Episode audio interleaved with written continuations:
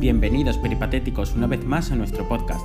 Si estás cansado de no entender la filosofía, nosotros te la explicamos de la mejor manera. ¿Preparado para alcanzar la verdad? Bienvenidos a este podcast. Mi nombre es Fabio Marcelli y analizaremos la relación entre el deporte y la filosofía.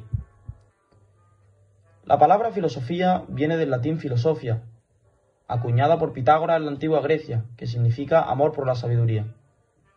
Con ese término también se nombran las teorías y los pensamientos desarrollados por varios autores dentro de este campo. La filosofía es también espíritu y hace referencia a una forma propia de entender el mundo y la vida. La filosofía nos ayuda a dar respuesta a aquellas preguntas de las cuales desconocemos su respuesta. ¿Pero dónde nace? Pues bien, existe mucha controversia sobre el verdadero origen de la filosofía.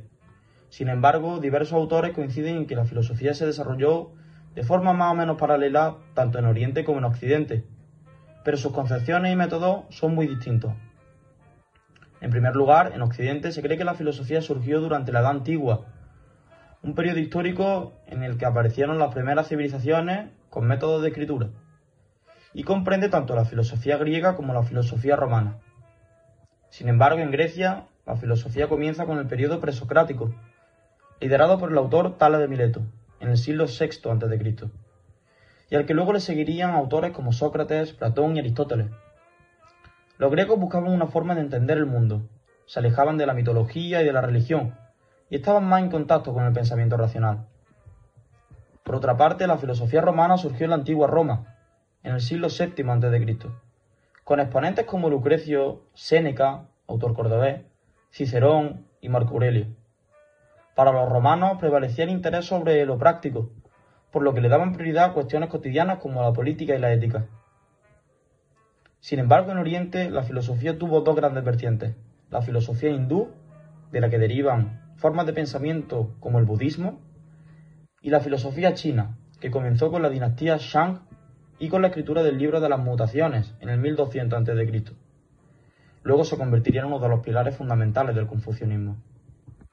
Bien, ¿cuál es la relación existente entre la filosofía y el deporte? Ortega Gasset dijo una frase muy adecuada para este término. Solo cabe progresar cuando se piensa en grande, solo es posible avanzar cuando se mira lejos. Con esta frase hacemos referencia quizá a una de las citas que pueden adaptarse mejor al ámbito deportivo, donde se conoce que para poder alcanzar una meta es necesario convicción y trabajo, a priori se puede llegar a pensar en dos disciplinas completamente distintas. Sin embargo, esto no es así. La filosofía y el deporte son dos formas de conocimiento que parten de un mismo punto, el entrenamiento.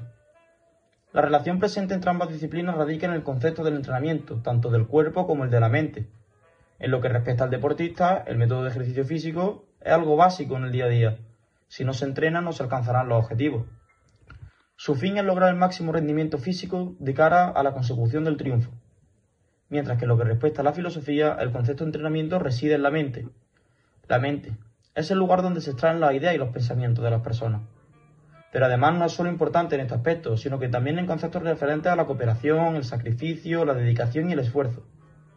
También podemos decir que el deporte, al fin y al cabo, es un juego de existencia, en el que se llevan a cabo ensayos que presentan tanto aciertos como errores. Se puede ganar o se puede perder.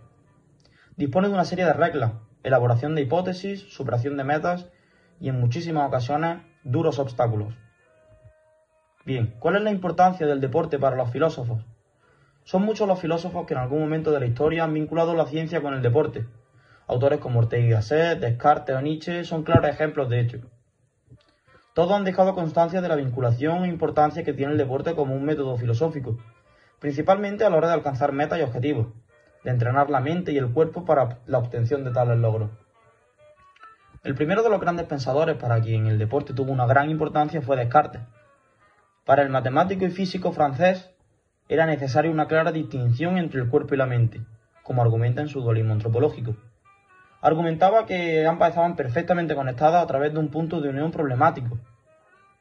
En los deportes, hasta la más mínima fracción de segundo cobra una importancia metafísica, a causa del objetivo de batir récords en todas las competiciones.